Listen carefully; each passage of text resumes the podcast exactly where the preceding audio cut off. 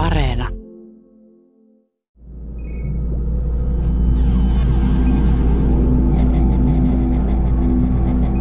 Mä oon tietysti insinööri ja mä arvostan lähtökohtaisesti enemmän tämmöistä teknistä osaamista ja hyvää tuotetta, mutta markkinointisaavutuksena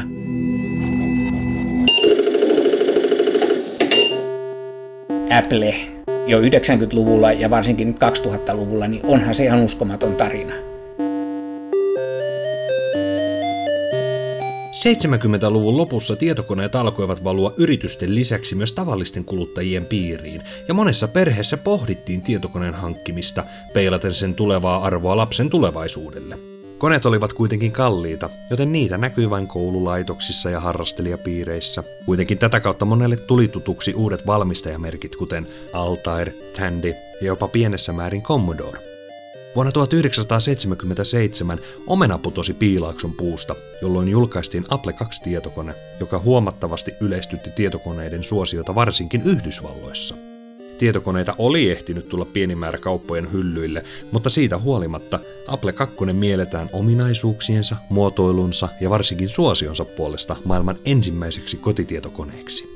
Minä olen Antti Melkko ja Kotimikrojen kronikan toisessa jaksossa keskustelemme Applen historiasta IT-asiantuntijan sekä tietokirjailijan Petteri Järvisen kanssa.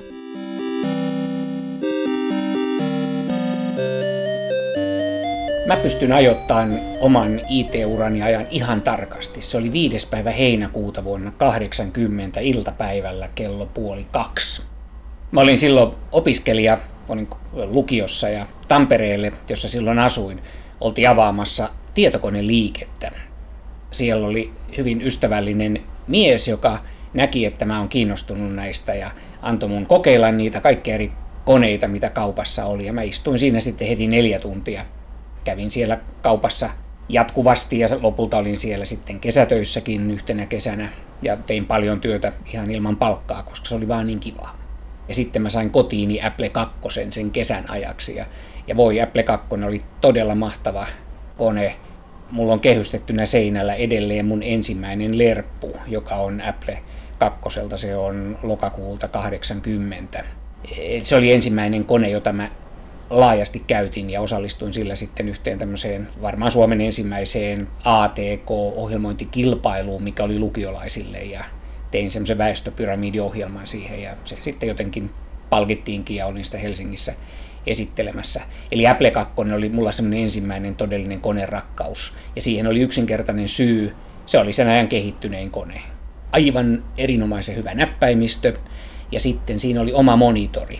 Sen pystyi varmaan laittamaan telkkariinkin tämmöisellä RF-modulaattorilla, niin kuin muut sen ajan kotitietokoneet. Mutta siinä oli oma vihreä, vihreä tai värillinen monitori, joka teki kuvasta erittäin terävän ja hyvän. Eli sitä oli todella ilo käyttää. Ja sitten siinä oli nämä levykeasemat.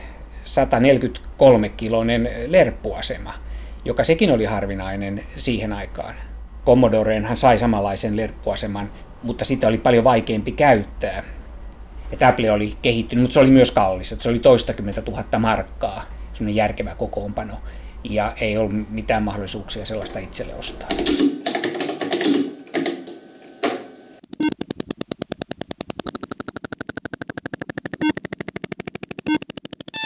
Applehän sai alkunsa siitä, kun kaksi Steveä, Steve Wozniak, joka oli tekninen velho, ja Steve Jobs, joka sitten taas oli tämmöinen markkinointihenkinen, nuori, pienestä pitää yrittäjähenkinen, he tapas toinen toisensa ja he ryhtyi sitten yhdessä tekemään siellä taisi olla ensin tämmöinen joku elektroniikkaviritys, jolla pystyi soittamaan ilmaiseksi kaukopuheluita. He, he myi sitä.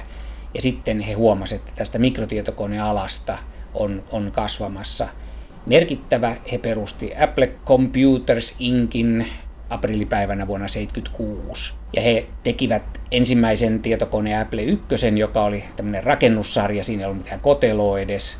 Mutta kaikki meni kaupaksi, mitä pojat pysty tekemään ja, ja se alkoi herättää kiinnostusta. Ja sitten Mike Markkula tuli rahoittajaksi jo ihan siinä heti Applen alkuvaiheessa. Ihan, no siinä Apple 1, Apple 2 vaihteessa, eli ihan siellä alkuvaiheessa. Mike Markkulalla oli suomalaiset sukujuuret ja hän oli ansainnut miljoonia Intelillä. Hän oli Intelin johtajia ja sitten hänestä tuli tämmöinen modern, nyt sanottaisiin startup-sijoittaja, silloin ei varmaan tämmöistä termiä vielä käytetty, mutta hän osui sitten oike, oikeasti kultasuoneen. Hän näki heti, että tässä, näissä, näissä tässä kaksikossa on niin todella potentiaalia ja että nyt markkinat on kypsiä mikrotietokoneille ja tämä Apple 2 olisi juuri sellainen oikea, että hän teki kyllä loistavan sijoituksen ja ansaitsi siinä paikkansa historiassa. Seuraavana vuonna 1977 he esitteli tämän Apple 2, jota tehtiin todellakin eh, niin kuin autotallissa ensimmäiset kappaleet. Ja siitä sitten tuli valtava business, kun tämä Apple 2, se oli kiistatta markkinoilla paras kotimikro niin kuin teknisesti, mitä silloin oli myynnissä.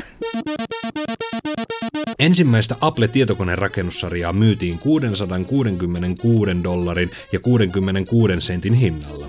Apple 1-tietokoneita tehtiin noin 200 kappaletta, ja kone on tänä päivänä suuri harvinaisuus. Apple-nimen alkuperästä liikkuu paljon tarinoita, mutta ainakin Steve Wozniakin mukaan Apple-nimi tuli kaksikolle mieleen, kun he olivat käymässä Oregonissa omena farmilla. Apple oli nimenä lyhyt, hauska, turvallinen ja kaiken lisäksi se löytyy puhelinluottelusta ennen Ataria. Tietokoneita markkinoitiin tuolloin nimenomaan nuorten opetus- ja sivistyskäyttöön, eikä Apple 2 oltu suunniteltu alun perin pelaamiseen. Kuitenkin Apple 2 tunnetaan nimenomaan sille julkaistuista peleistä, ja Apple 2 historiallinen merkitys on erittäin suuri peliteollisuuden kasvua ajatellen. Mitä ja miksi Apple 2 tuli pelejä? Tätä pohdimme tunnetun retrohörhön ja Irk-gallerian perustajan Jari Fajanon kanssa puhutaan siitä, että Apple 2 piti Applea hyvin pystyssä, vaikka olikin muitakin laitteita ja tutkimusprojekteja, niin yksi iso syy tälle Apple 2 suosiolle oli sisältö, eli ohjelmistot. Kouluissa esimerkiksi oli käytössä hyvin paljon Apple 2 ja Yhdysvalloissa on kokonainen sukupolvi, joka on pelannut Oregon Trail-peliä – ja tämä Oregon Trail on jopa niin suosittu, että siitä julkaistiin tässä pari vuotta sitten tämmöinen käsikonsoliversio. Tämmöinen siis vähän Game Boyn kokoinen konsoli, mikä näyttää vähän Applelta, mutta siinä on pelkästään tämä Oregon Trail ja Apple 2-versiona nimenomaan, että ihmiset pääsevät retrofiliksessä sitä käyttämään. Samoin löytyi myös hyvin paljon tämmöisiä killer applicationeita, kuten ensimmäinen taulukkolaskentaohjelmisto nimeltään VisiCalc. Ja sitten myös tosi paljon pelejä. Apple 2, kun tuli vuonna 1977 markkinoille ja oli ensimmäinen värit sisältävä tietokone siihen aikaan, ja niin tosi moni pelin kehittäjä aloitti Apple 2. Että esimerkiksi Ken ja Roberta Williams, jotka perusti Online-nimisen yrityksen, josta tuli Sierra, online myöhemmin, joille he alkoivat kehittämään aluksi tämmöisiä niin tekstiseikkailuja, mutta sitten hyvin nopeasti huomasivat, että tällähän voi tehdä paljon muutakin. Sitten he alkoivat hyödyntää näissä seikkailupeleissään Apple 2 väriominaisuuksia ja muuta.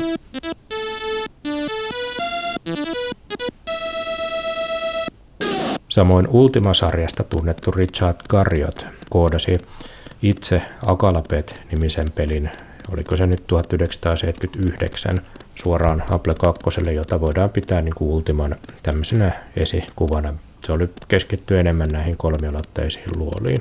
Ja sitten Ultima 1 on tehty ensin Apple 2.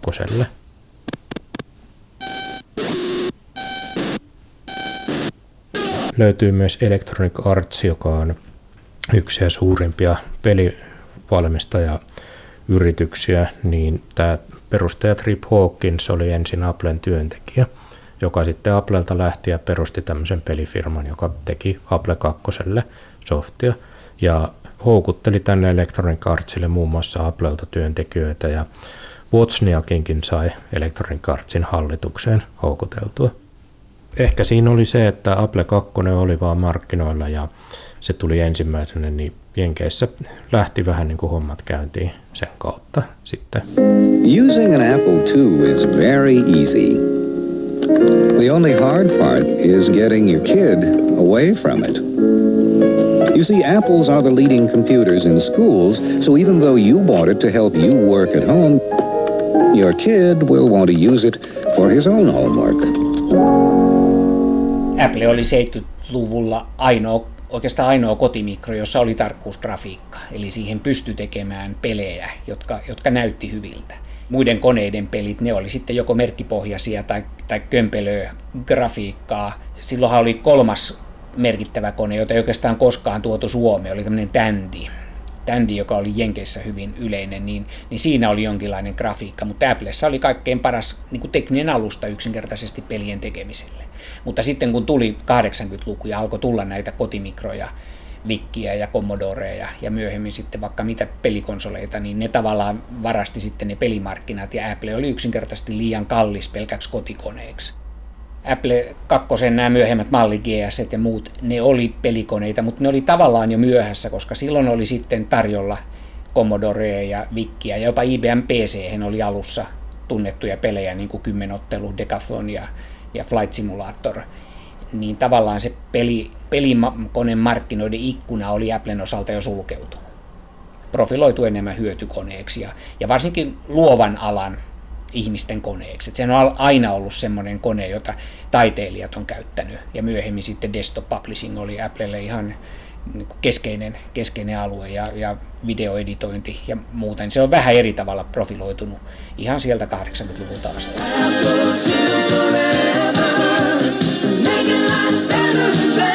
Yleisesti Apple mielletään erittäin suljettuna, mutta luotettavana alustana, ja tämähän jakaakin mielipiteitä tietokonekäyttäjien keskuudessa. Yllätyksenä tulee kuitenkin se, että Apple 2 oli laajennettava, mikä pidensi sen käyttöikään. Kun Applen yritykset uuden koneen julkaisusta eivät menneet suunnitelmien mukaan, Apple 2 piti yrityksen pystyssä, ja siitä tuli yhtiölle virstaan pylväs ja kantava seinä.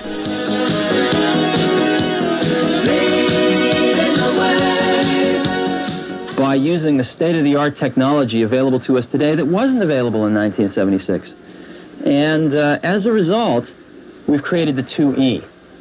The same old 2, but implemented with 1983 technology. But you know, the 2E is better than the 2. And uh, my hat's off to the 2E team. It's better than Woz and I did in 1976. Apple 2 forever,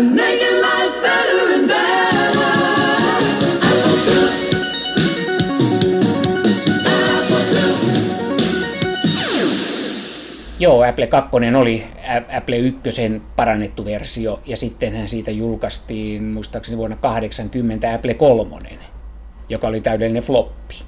Ja sitten julkaistiin seuraavana vuonna Apple Lisa, joka oli täydellinen floppi. Ja sitten tuli vasta Macintosh vuonna 84, joka oli aluksi hirveän kiinnostava, mutta sitten kun ihmiset ymmärsi, että eihän tähän saa sovelluksia, eihän tällä tee varsinaisesti mitään, vaikka tämä on tosi kiva, niin siitäkin tuli floppi. Ja Apple oli konkurssin partaalla monta vuotta, ja sen takia ne joutu tekohengittämään tätä Apple 2 ihan 90-luvun puolelle asti. Eli sieltä tuli kaikenlaista, tuli kaksi c ja, ja kaksi e ja, ja kaikenlaista versioa, jotka lähinnä myytiin siis vanhoille Apple-käyttäjille ja, ja kouluihin. Mutta joka tapauksessa Apple 2 piti Applen pyörimässä ja, ja mahdollisti sen tuotekehityksen sitten Macintosh-koneisiin, jotka sitten 90-luvulla alkoi vihdoin menestyä jossain määrin yksi Apple 2 menestyksen takana olevista syistä oli se, että se oli varmaan ensimmäinen kone, jossa oli tämmöinen laajennusväylä. Eli ihan niin kuin nykyisissä pc pöytäkoneissa, niissä on korttipaikkoja, niin Applessa oli. Ja se oli hienosti tehty, että ne kort, siellä oli monta korttipaikkaa rinnakkain ja niissä oli valmiit reijät, sieltä sai kaapeli tulos. Ja siihen sai asennettua äänikortin, siihen sai kellokortin, kellohan ei esimerkiksi ollut silloin koneissa, mutta mittalaitesovelluksissa laboratoriossa oli tärkeää, että saatiin kellon aika ihan tuhannesosa sekunnin tarkkuudella. Siihen löytyi kortti. Löytyi jopa CPM-kortti, jolla pystyy ajamaan CPM-ohjelmia löytyi kortteja, joilla sen sai kiinni isoihin tietokoneisiin. Niin tällainen laajennusväyläajattelu oli silloin 70-luvulla ihan, ihan uutta, ja se oli yksi syy, minkä takia, yksi monista syistä, minkä takia Apple 2 tuli sitten niin suuri menestys. Ja saman ideahan IBM sitten kopioi omaan koneeseensa 80-luvun alussa.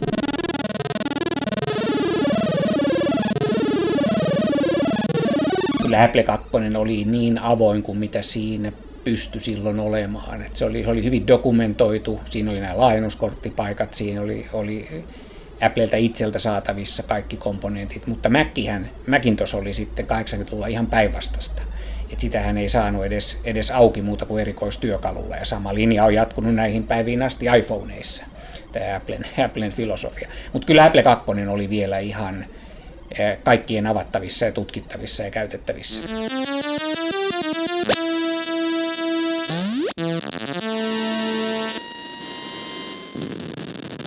Tässä oli kaksi aivan erilaista filosofiaa. Steve Wozniakin tämmöinen tekninen filosofia ja sitten Steve Jobsin tämmöinen markkinointi ja, ja tämmöinen vähän niin kuin jopa henkinen ajattelu, että tehdään hieno tuote, täydellinen tuote, jossa jokainen yksityiskohta on viimeistelty ja siihen ei sitten kukaan sen jälkeen koske eikä laajenna sitä millään tavalla. Wozniak olisi varmaan halunnut laajentaa koneiden tekniikkaa ja tehdä niistä laajennuskelpoisia, mutta Steve Jobsilla oli päinvastainen idea. Hän halusi sulkea kaiken kaikki pantiin kiinni, ettei edes avattaisi koneen kuoria. Et se oli semmoinen, kun sä ostat sen ja sä voit tehdä sillä juuri ne asiat, mitä mä oon suunnitellut ja mä oon katsonut sopiviksi. Ja sitten kaikki toimi, kaikki toimi hyvin, kaikki toimi yhdessä, mutta vaan hyvin rajoitetussa piirissä. Watts oli ihan oikeasti, hän oli nero näissä elektroniikka-asioissa ja pystyi tekemään niin muutamalla piirillä asioita, jotka muissa koneissa vaati kallista elektroniikkaa. Mutta tämä Steve Jobsin käyt, käyttäytyminen ja hänen markkinointinsa ja hänen eksoottinen persoonansa, sehän varasti pitkälti sen kaiken huomioon. Ja Wozniak sen takia jäi sitten tästä kaksikosta varjoon ja on, on oikeastaan nyt sitten vasta, kävi Suomessakin juuri äskettäin, niin, niin saanut sen arvostuksen, mikä hänelle on siinä kuulunut. Mutta siellä, siellä käytiin siis siellä, Applen sisällähän käytiin valtakamppailua. Siellä oli, oli tämä Apple 2-linja ja sitten oli, oli tämä Mac-linja ja sitten oli, oli vielä tämä Applen Lisa ja nämä kaikki yritti edistää sitä omaa konettaan. Ja Steve Jobs, kun se potkittiin pois Apple 2 ja Lisa-projektista, niin, niin siitä se lähti itse kehittämään tätä Macia. Technology, the computer store. Introducing Apple II, the easy to operate home computer. Up to your TV to create dazzling color displays. No Apple 2 ei Suomessa koskaan ollut mitenkään laajasti käytetty. Se oli liian kallis sen aikaiseen suomalaiseen. Että se oli ihan semmoinen pieni joukko ihmisiä, jolla oli oma uutiskirje, oli tämmöinen omena hyve muistaakseni, semmoinen printattu kirje, jo, jo, jolla sitten levitettiin tietoa joukon kesken. Apple voi arvioida monella tavalla, voi ajatella niitä ihan pelkkinä teknisinä koneina, silloinhan ne ei ole kovin ihmeellisiä, varsinkin jos nyt katsotaan näitä iPhoneja, jotka on teknisesti aina jäljessä Android-puhelimia ja silti maksaa tuplasti enemmän. Mutta niissä se, se brändiarvo, se jälleenmyyntiarvo, kaikki tällaiset on kyllä ihan omaa luokkaansa. Jotain siellä on tehty oikein.